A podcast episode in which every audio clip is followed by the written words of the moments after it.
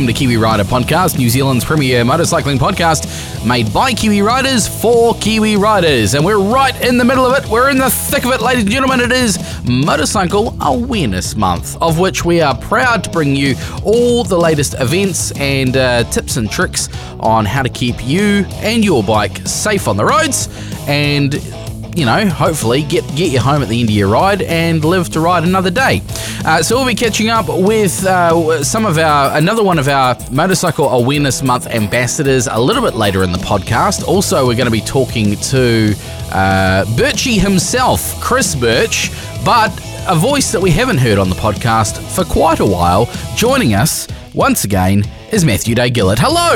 And it has been too long, hasn't it? It's been a day or two. Yeah. I mean, you've still been writing the news, which is great, but it's great to, to have another voice on the podcast and, and just have a yarn and have someone to bounce off. I know. It's nice to actually have someone to talk to that can talk back in complete coherent sentences, uh, not just yell. Oh, give me a couple of beers and, you know, I'll, I'll, I'll loosen up. uh, no, I've just been doing the dad life stuff again. So, um, yeah, that as always with family stuff, it takes priority. But um, no, I've managed to rejig the household setup so I no longer share a wall with um, tiny humans sleeping. So I'm free Fantastic. to podcast again, which is brilliant. Yeah. Because I missed our weekly chats. Well, uh, so much has happened since we last had a chat with you.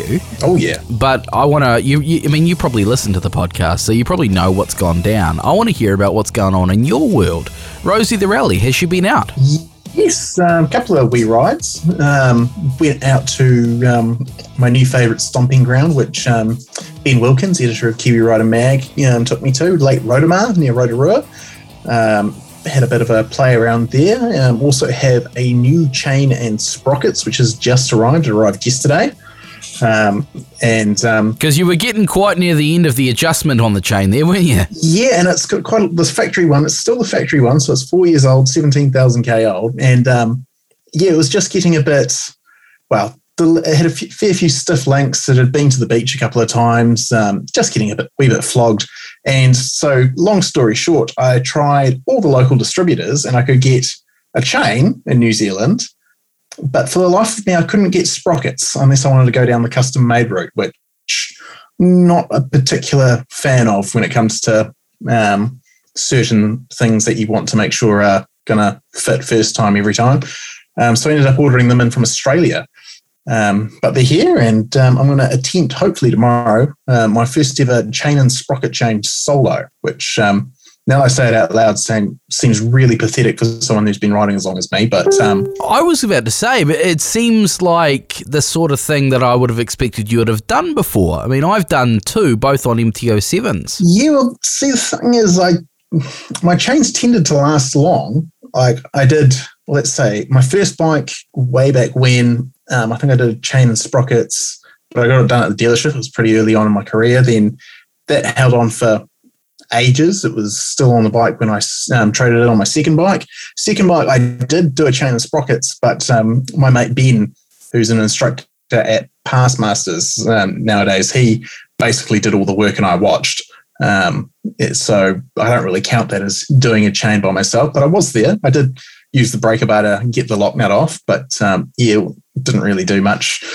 Um, yeah, then that bike. There's a couple of wee tricks that I found out when you when you're doing it. Is um, the first trick that I found out that you you've just alluded uh, to, alluded to now is when you're breaking the uh, the bead on or the you know breaking getting that nut off um, on the front is to put it in gear, put it put it on a side stand or a center stand, stand on the rear brake and put a massive breaker bar on it. So you kind of need two people. So you're locking up that rear wheel so you, the front sprocket's not turning, so you can loosen it. That was one trick that I uh, that I came across uh, quite early in the piece. Yeah, the funny thing is, I've had a look at the front sprocket on uh, the little rally, and it's actually got two. I think they look about ten mil nuts holding a um, sort of. I don't know what you call it. It's a over. It's like a washer, but it also holds the sprocket in place. So there's no massive nuts sitting on the countershaft, which I quite like the idea of. So um, apparently, they though if you over torque them, they snap like butter. So um, I'll be staying away from the torque wrench. There's something is there's something about that bike that you know doesn't like being over torqued, does it? No, it doesn't like being over torqued at all. Um, and yeah, the the sprockets. Uh, the rear sprocket's going to be interesting because one, the head on the bolts are um, Allen heads, so that's also another thing that could potentially strip. But um, that's actually that's quite common. Go down to Repco and get yourself uh, the socket that goes with you, whatever socket set you've got. I've got a half inch drive socket set. Get the socket that has the uh, the hex Allen bolt kind of thing in it. Uh, that way you can you'll keep it in your toolkit forever, and you can use it uh, on a proper torque wrench. Yeah, nice. Yeah, I've got um, I do have that in my Bahco set, which I had bought years ago. Best tool set I've ever paid nearly three hundred dollars for. um, yeah, but um, no, it'll be interesting. Um, that's going to be an adventure, and hopefully, if the weather turns right because it's school holidays right now. The missus is off work. Um, I'm hoping to do a midweek um, camping trip somewhere interesting, but um, obviously don't really like the idea of doing that if it's pouring with rain. So um, yeah, stay tuned. Must be tropical up there in the uh, the mid North Island because uh, it's not camping weather down here. I tell you that much. hey, um, very shortly, as I mentioned, we're going to be talking to another one of our uh, Motorcycle Awareness Month ambassadors. We're also going to catch up with uh, Say No to Slow himself, Birchie, Chris Birch, uh, and find out what's happening in his neck of the woods. But right now, Matt, it's been a while. I don't remember if you remember how to do this. It's time to do the news. Oh, it's great to have a co host. Kicking things off in the news, Matt, uh, we've got a new Suzuki. They're getting serious about touring. Yes, so Suzuki has announced a new sports touring model. Um, new in sort of uh, interesting terms because it's an evolved version of a bike we have had since 2015. It's the GSX S1000 GT. Um, it definitely looks like a modern Japanese um, sports tourer, that's for sure. All angles, LED lights, running lights, luggage. Um, I think it looks the bee's knees. Uh, main headline items 1000cc um, GSXR derived four banger engine. Um, this bike is sort of the touring twin to um, the GSX S1000 that was released a few months ago. Um, so it's been fully reworked, um, and I think it's um, quite an interesting bike, really. Interestingly, it's a typical Suzuki in a few ways. Sort of Suzuki haven't gone the full hog in terms of electronics. Yes, it does have all of the electronic aids that we expect in a modern sports bike or a modern sports tourer, but it isn't all controlled by an inertial measurement unit, an IMU. It's sort of more basic uh, wheel speed sensors, ABS sensors, um, that sort of thing. More um, so it's got everything there, but it's not cutting cutting edge. So that will work in with Suzuki because they like to keep things more affordable while also giving you the best bang for your buck, which I think was going to do um, quite the trick for them. Uh, it looks a bit like a Ninja 1000 SX to me. But yeah, looking um, at the photos, I couldn't quite work out if it was a Yamaha or a Ninja or a. Um, what was the other th- thing I thought it could have been? Maybe a Honda, but it's it's um, in dark kind of um, dark blue uh, in the photos on uh, your website as well. For more photos and full information, full the full story on that, go to onthrottle.co.nz. Yeah, so um, main thing is it's arriving early next year, and we don't know how much it's going to cost, but um, yeah, it should be competitively priced being Suzuki. BMW Motorrad have announced a recall on certain official accessory pegs after finding potential for stress, corrosion, cracks to form on the studs on certain milled footrests from the accessory selection of the GS models.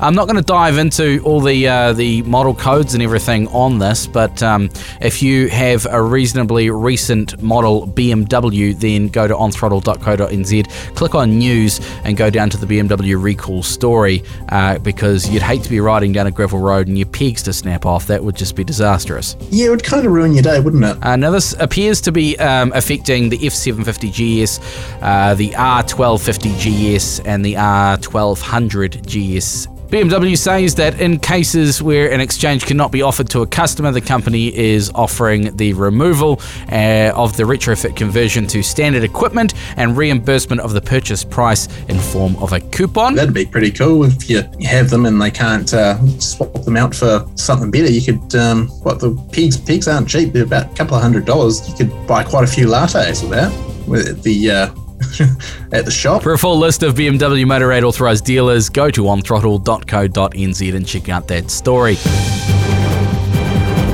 And rounding off our news today, the Kawasaki Z650 RS has been confirmed for New Zealand, Matt. Yeah, this is quite a cracking looking little bike, I think. Um, so, this, if the name sounds familiar, because 2017 2018, Kawasaki released the four cylinder Z900 RS, which was sort of designed to take the styling looks of Kawasaki's original sort of superbikes, those Z1s, and sort of bring new life to it, make it a modern classic. Four years on now, and we have the Z650 RS, which brings that same sort of style. It's sort of classic, early late 70s style, really cracking styling to be honest, but it brings it to the learner approved 650 engine. So New Zealand's only going to get the learner approved model at this stage, which uh, will have the same power output as your regular Z650. Styling upgrades include these really wicked cast alloy wheels, which um, resemble spoked wheels. Some great color schemes. Got your bullet style gauges, so you don't have that very digitized uh, looking cluster from the modern Z series. Looks to be LEDs all around as well. Yes, LED lighting. Um, I think it's a cracking looking bike. Um, I definitely wouldn't mind seeing that parked in the garage if I was in the market. So, yeah, 12 litre fuel tank, dual gauges sitting atop the classic circular LED headlight. Comes with decent tyres, Dunlop Sportmax Road Sport 2s, um, and it weighs in at a manageable 186 kilograms, while the seat height is only 800 millimeters from the ground. Pricing going to be announced close to the date of arrival, and that isn't that far away. That these bikes are expected in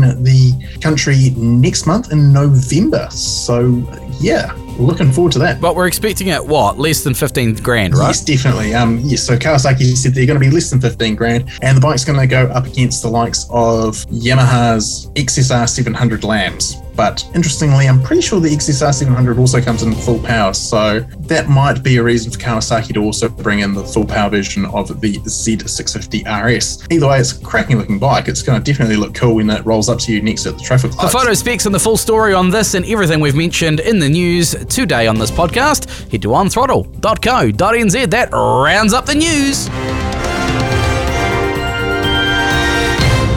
It is Motorcycle Awareness Month. Hello, welcome to another chat with one of our fantastic ambassadors. Of course, uh, Motorcycle Awareness Month has been postponed one month, usually September, to kind of coincide with the first month of spring. This year, October, due to the COVID situation. Uh, and it is the month where ACC sees a spike in motorcycle related crashes. So, what can we do to combat that? We can work on our skills, work on our gear, make sure our bikes are up to scratch. And let's talk now with one of our Motorcycle Awareness Month ambassadors.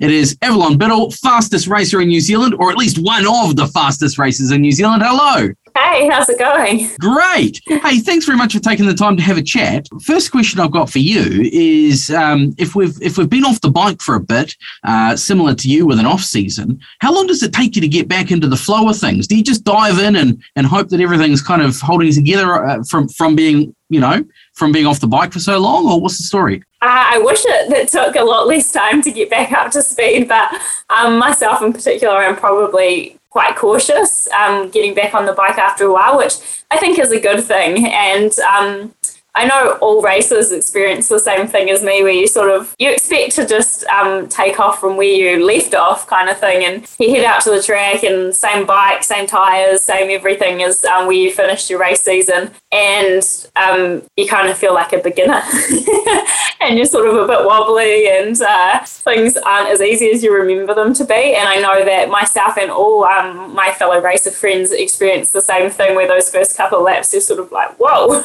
how, do you do this? So um, I think it's totally normal to experience that. Um, I guess hesitation or things not going smooth your first ride back after a while, which um, most of us do during winter. You know, we definitely don't do as much riding uh, for a lot of us. So, yeah, it's totally normal to have to take your time to get back up to speed. And um, for me, it's a few race meetings. Um, I had my first race meeting meeting, back since April uh, a couple of weeks ago, and yeah, I was probably two to three seconds a lap off uh, what I would do at that same track at, at the New Zealand Championships. And um, then I have another race meeting coming up next weekend, and I will expect that I, I still won't be up to pace um, for that. So you just have to do it, though. You have to um, take those small steps to um, get back into the swing of things. Is there anything else you yourself do in the off season? You know, to, to kind of keep your eye in? I mean, do you do any road racing or road riding or do you do any ride forever courses, that sort of thing? Yeah, in the past, I've ridden dirt bikes a lot, um, which I find really useful, especially for racing because they're great for fitness, um, but also really helpful with bike control and that sort of thing. Um, this year, I did it. I haven't done so much motocross, mostly because of the weather down here in the South Island. Um, a lot of the tracks are on the riverbeds, and uh, we've had a lot of flooding. So um, yeah, we just haven't really had great conditions for riding, and I've actually done a lot on on a cycle, uh, so both road cycling and mountain biking and I am surprised how much um, of the skills translate. Like even out there on the mountain bike, I'm thinking to myself, uh, you know, about looking ahead and widening that field of vision and um, all those skills that you learn both on track and through doing things like ride forever courses.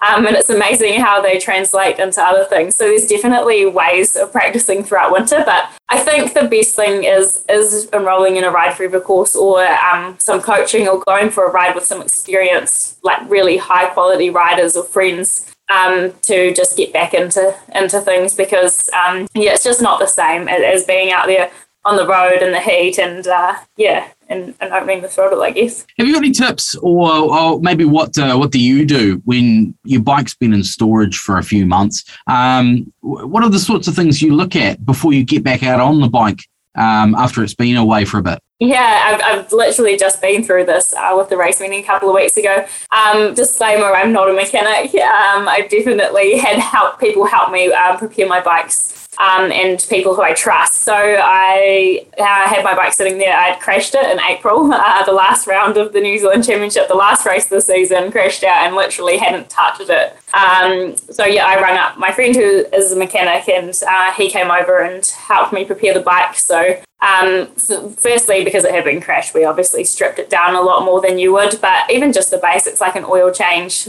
lubing the chain, just a general bolt check um, we went to the extreme of draining all the fuel out and uh, putting fresh fuel in it. Um, and yeah, just checking the basics, like even the throttle to return, we found the throttle was a bit sticky, which could have been the result of the crash, or it could have just been through lack of maintenance um, throughout the season when, when you get busy racing. And I have two bikes, so things can get a bit messy. So um, just checking all those basics, like um, we did a full brake service as well, um, that you don't really have time for in the middle of summer when you're riding all the time um, doing things like that, getting the brakes serviced, um, even servicing your suspension uh, is something that I'm getting done at the moment. So a general bolt check and a general um, service is a great thing, but also um, it's probably a good time to service those parts that you don't do so often. I suppose if it's a road bike, a good idea would be just to put it in for a WOF check, right? Yeah, absolutely. They're going to pick up anything there that's um, not quite right. Um, and you mentioned that you had an off. Um, when you have an off, or just at the start of the season,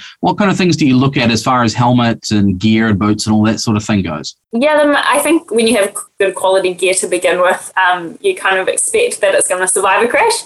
Um, that's for me anyway. I I really do invest in high quality gear um, because crashing is unfortunately kind of part of going racing. Um, so yeah, as much as I expect that it's going to withstand sliding down the road, uh, just just check it for some general holes and that sort of thing. Um, boots are really important. I find that you quite often like don't realize how worn out your boots are, um, especially on the soles. And when you know even on the road, you put so much pressure through your feet, and it's what you kind of use to really grip onto the bike. And when the soles of your boot wears out, where you have the ball of your foot on the foot peg, um, it's actually really slippery. And then when you go for a ride in the wet or something, like wow, you it really catches you out how slippery and how much you rely on that grip um, on those foot pegs. So yeah, I've got a new set of boots there that I'll be putting on for this season. I'll definitely use them on the road to bed them in before hitting the racetrack. So um, yeah, that's just the basics. And then obviously checking your helmet. Um, you can see behind me a whole heap of old helmets. And um, even I forget sometimes that you shouldn't be wearing an old helmet and it's so tempting to just whip an old one off the shelf and chuck it on. But um, we do know that they, lo- they lose that safety standard over time. So even just checking something like the date on your helmet is um, probably a good thing to do. And if you have a knock or any kind of damage to your helmet, um, do you, you personally do you replace it or? Yeah, I we um, definitely replace them. I think that's that's just the general consensus nowadays that uh, helmets are compromised once they've had a knock, even a heavy drop on the floor. Um, so yeah, absolutely.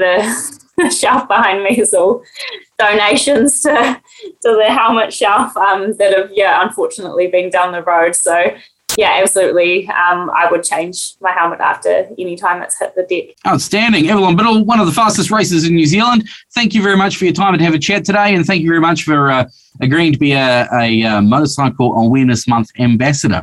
Thanks. It's an absolute pleasure. Eh? I'm looking forward to hitting the roads uh, on a more regular basis rideforever.co.nz's website. Jump in there, find out all you need to know about uh, signing up for a Ride Forever course. If you yourself aren't a motorcyclist, highly recommend. Uh, Christmas is just around the corner. Dirty, probably word, dirty word for me to say uh, at the moment, but uh, get somebody a Ride Forever course for Christmas. And time to catch up with Birchie himself, Chris Birch, all the way from Coromandel. And I feel really bad because we've kicked your family out of the lounge so we can do a, a Zoom call. yeah, yeah. If I wasn't such a numpty on the computer, I might be able to figure it out. But uh, that's not an option I have for you today. You've got a new video series out, uh, which we, I want to dive into very, very shortly. But we're right in the middle of Motorcycle Awareness Month. And my first question for you is uh, the scenario is that probably a lot of our listeners would have had their bikes in the garage for the last few months over winter. Uh, they'll be getting them out for the first time coming out of, you know, leveled lockdowns and, and the weather, weather's getting warmer and spring and all that kind of jazz. What what kind of things would you be looking at uh, in that situation if the bike's been in, in storage for, for a while? What, what sort of things can we can we do to make sure our bikes are good to go? Well, there's all the obvious stuff, you know, like tire pressures and you know all that, that basic stuff. I think that's relatively obvious. So for me, I would be thinking more about uh, the rider technique side of thing, the mental side of the approach to it. And what I would recommend guys do is, uh, and we talk about this a lot with my training in the schools and stuff, is to actually approach motorcycling as a sport, which it is. But if you hadn't played rugby for a few months, you wouldn't just show up to a match and just hope for the best. You'd go to a bit of training and a bit of practice first you'd maybe go out and kick the ball around and have a bit of a jog and sort of ease into it a bit more. And I think that would be the, the logical approach to take to uh, to the scenario you're talking about. Going out, local, easy, gentle ride, getting the feel for the bike again, getting your brain up to speed, and focusing on, the, on those core base techniques and, and mental approach would, would be just as important as I think is the mechanical side of things, if not more so. Brilliant. So, would there be a couple of drills or something you should you'd sort of recommend people undertake? Sort of. I think for, for me, it's it's always just a key focus on the basics, and you know, the, the more and more coaching that I do, the more I realize that we just keep coming back to the basics all the time. You know, uh, vision, line selection, position on the bike. You know, not really stressing too much about the big key details, just the the real overall basic. Yeah, the basics. Speaking of basics, um, you last year year released a video series to uh, to help bring your coaching to people who you may not be able to go visit in person, uh, and it had more of an adventure bike focus. I believe you've just released a new series that's more for the dirt bike guys. Yeah, so the uh, the adventure bike series, like the coaching series, online series, has been something that's been asked for for people for years, and oh yeah, one day, one day, one day, and eventually got around to it, and I was absolutely blown away by the success of it and the and the, uh, the response that we got to it. It actually really, really caught me out. Um, so we decided that off, off the back of that, we'd be mad if we didn't do a dirt bike version of it as well. And uh, we put a lot of effort into the dirt bike one. Um, we weren't really sure what the response was going to be with the adventure one. Uh, we are blown away. Like it was like exponentially more successful than we thought it would be. So I thought we really took our time with the dirt bike one. Um, when we filmed the adventure series, we averaged about two episodes a day of filming. And when we did the dirt bike one, we averaged uh, two days of filming per episode. So Wow. yeah, it, it was a long process. It took us over a year to, to get it done, but uh, it's going ticking along quite well. We're getting amazing feedback. That, that's the best part of it. Like the, the response we get back is really, really positive. And obviously, at the moment, there's a, a lot more people around the world that I can't reach.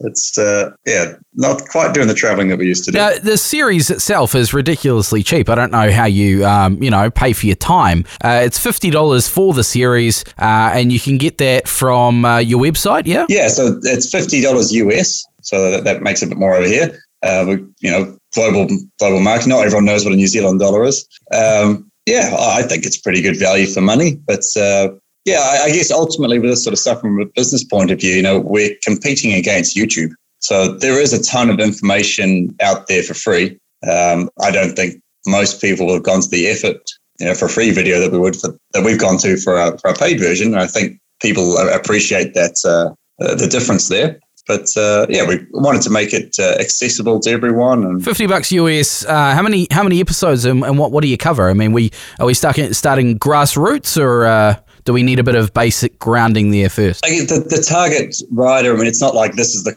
clutch, this is the brake sort of thing. I guess the target rider is someone that's already relatively experienced, you know, can able able to go and do a basic trail ride, that sort of stuff, but wants to take their riding to the next level, be it, you know, more control, more safety, more speed, whatever it is that they're chasing. And, you know, it, it, with the personal, with the one-on-one coaching, like I'm, I'm yet to teach someone that doesn't need to work on their basic body positioning on the bike.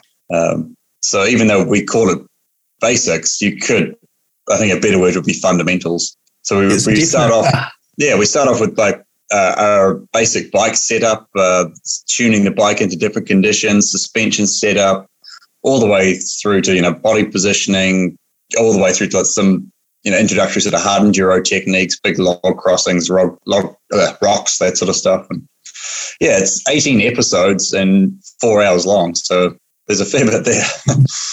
Do you see any crossover um, in terms of um, the adventure market and the dirt market? Sort of, would adventure bike guys take any um, goodness from watching the dirt series as well? Yeah, it's a, the whole adventure thing is really tricky because uh, you know, country to country, person to person, what adventure bike riding is uh, varies drastically. You know, uh, someone that does a little bit of gravel road, but mainly road, they've basically got road tires on a big 1200 with all the panniers and all the boxes. They're an adventure rider, just like someone that's got a number plate and some rattly indicators on the back of their 450 KTM enduro bike. You know, they're an adventure rider as well. Tell you what, I've had some adventures on a GN one two yeah, yeah, yeah.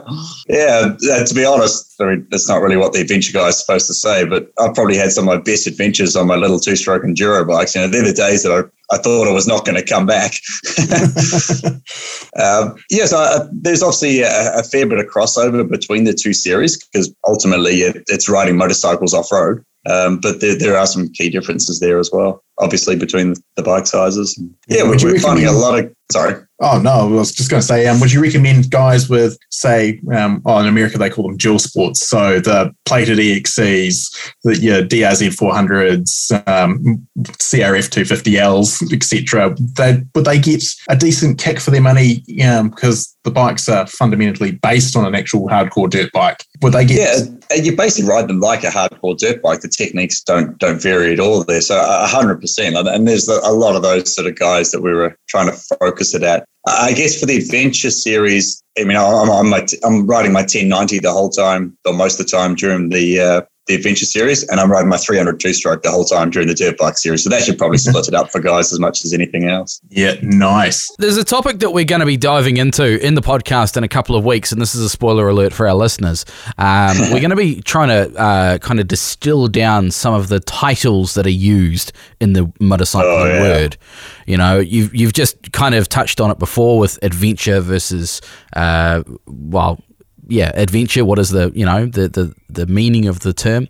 How would you define an adventure bike? For me, uh, and uh, this is nothing more than my opinion. Uh, for me, an adventure bike There, that's all we want is opinions. Yeah. For me, an adventure bike needs to be twin cylinder. Having said that, I've got a 450cc V twin Aprilia enduro bike in my garage. That ruins that story. But uh, yeah, in my mind, it's a twin cylinder bike. It's an adventure bike. Um, And then we don't really use the term dual sport that much in in New Zealand, but it, I think it fits really well around those, you know, DR 650, DR 400s. Now, what we used to call trail bikes, right? Before trail bikes became motocross bikes with headlights. Well, to uh, throw a spanner in the works, how would you describe a bike which has a fairing single cylinder like a Kawasaki KLR? Is that an adventure bike? Is that a dual sport in your mind?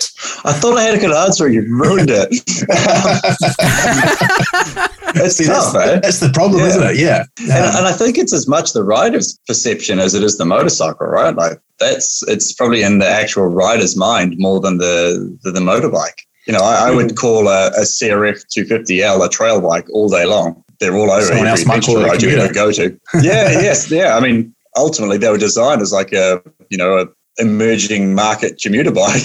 yeah. you, know, you, you go to somewhere like Brazil, and that that's what people in the back countries are using to get to work on, and transport their goods around. And yeah, Mhm. Yeah, You see where Honda sells bikes. understand. Yeah, you see where Honda sells bikes when you go to those sort of countries. Like, ah, that's why you guys are in this game.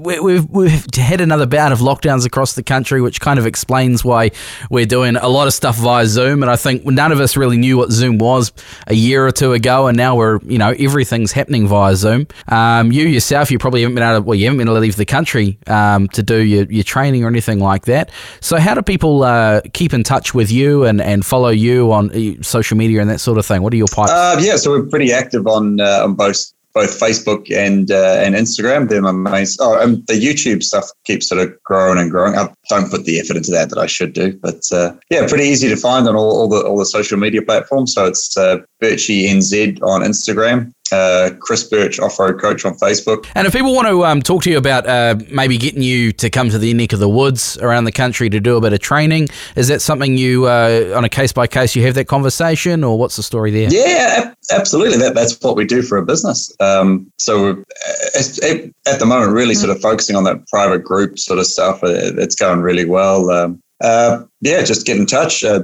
onto our website. It's the easiest. Uh, chrisbirch.co.nz. You'll that'll take you through to uh, talk to my vastly more organised wife, and she'll actually make a date that works. And yeah, we, we've got a trip coming up uh, down to South Island uh, very soon. So we'll be Christchurch, Queenstown, Dunedin, that sort of area. Pretty much as long as COVID's around, it seems uh, I'll be in New Zealand. And as soon as they open up the airports, I'll be out of here. So we've got to catch you while we can. Is that the, yeah, the, the work is queuing up overseas. It, it, no, hey, I don't want to start ranting. It'll, yeah, it's getting tricky. well? On a lighter note, you um, Yeah. posted on your Facebook today, um, a rather a get to know me sort of uh, couple of things, and I highlighted one because Ray and I sort of um, sort of feel quite similar. And um, you said that you sing to yourself a lot while writing. Um, so Ray and I have been caught ourselves out while connected up with the comms and that singing the Wiggles. So what do you sing to yourself? Uh, I'm not going to answer that. Uh, honestly, Come on, I'll we be- I'll be- you'll be riding along and a song will pop in your head like, really? That one? okay. And to be honest, this comes back to uh, like to Red Bull Romaniacs Day. So I'm, I'm not sure if you guys know of that race. Um, yeah, so it's, it's a big, crazy, hard enduro race in Romania. And you're basically by yourself inside your own head all day, every day for four days. Uh, with no one to talk to but yourself. So, so uh, working with a sports psychologist years ago, and I said, You've only got yourself to talk to. That person better be a nice person. so, in these long races, it's it's really easy to kind of start like mentally beating yourself down. Like, you know, you don't get up a hill first time and, Oh, you dick, like you're someone, you would have, and and you just start getting on this big downward spiral. So whenever I found myself doing something like that, I just make myself start singing. I just whatever song popped into my head to try and be nice to myself because I'm the only person to talk to for four, you know, for four days. And that's just sort of ends up becoming a, a real habit through the racing. And if I if I any time I'm struggling on the bike, I just force myself to start singing. So it's not so much uh, I'm just in the moment, relax sort of thing. It's it's a real mental like, okay, this is not working, do it make it happen. So, say it's a really muddy, rainy day, you're doing the next New Zealand Adventure Rally with KTM. Uh, some guys likely to sort of be struggling up a hill and then hear you come singing up past them, literally singing whatever's uh, in your head. There's a reason I don't run GoPros very much.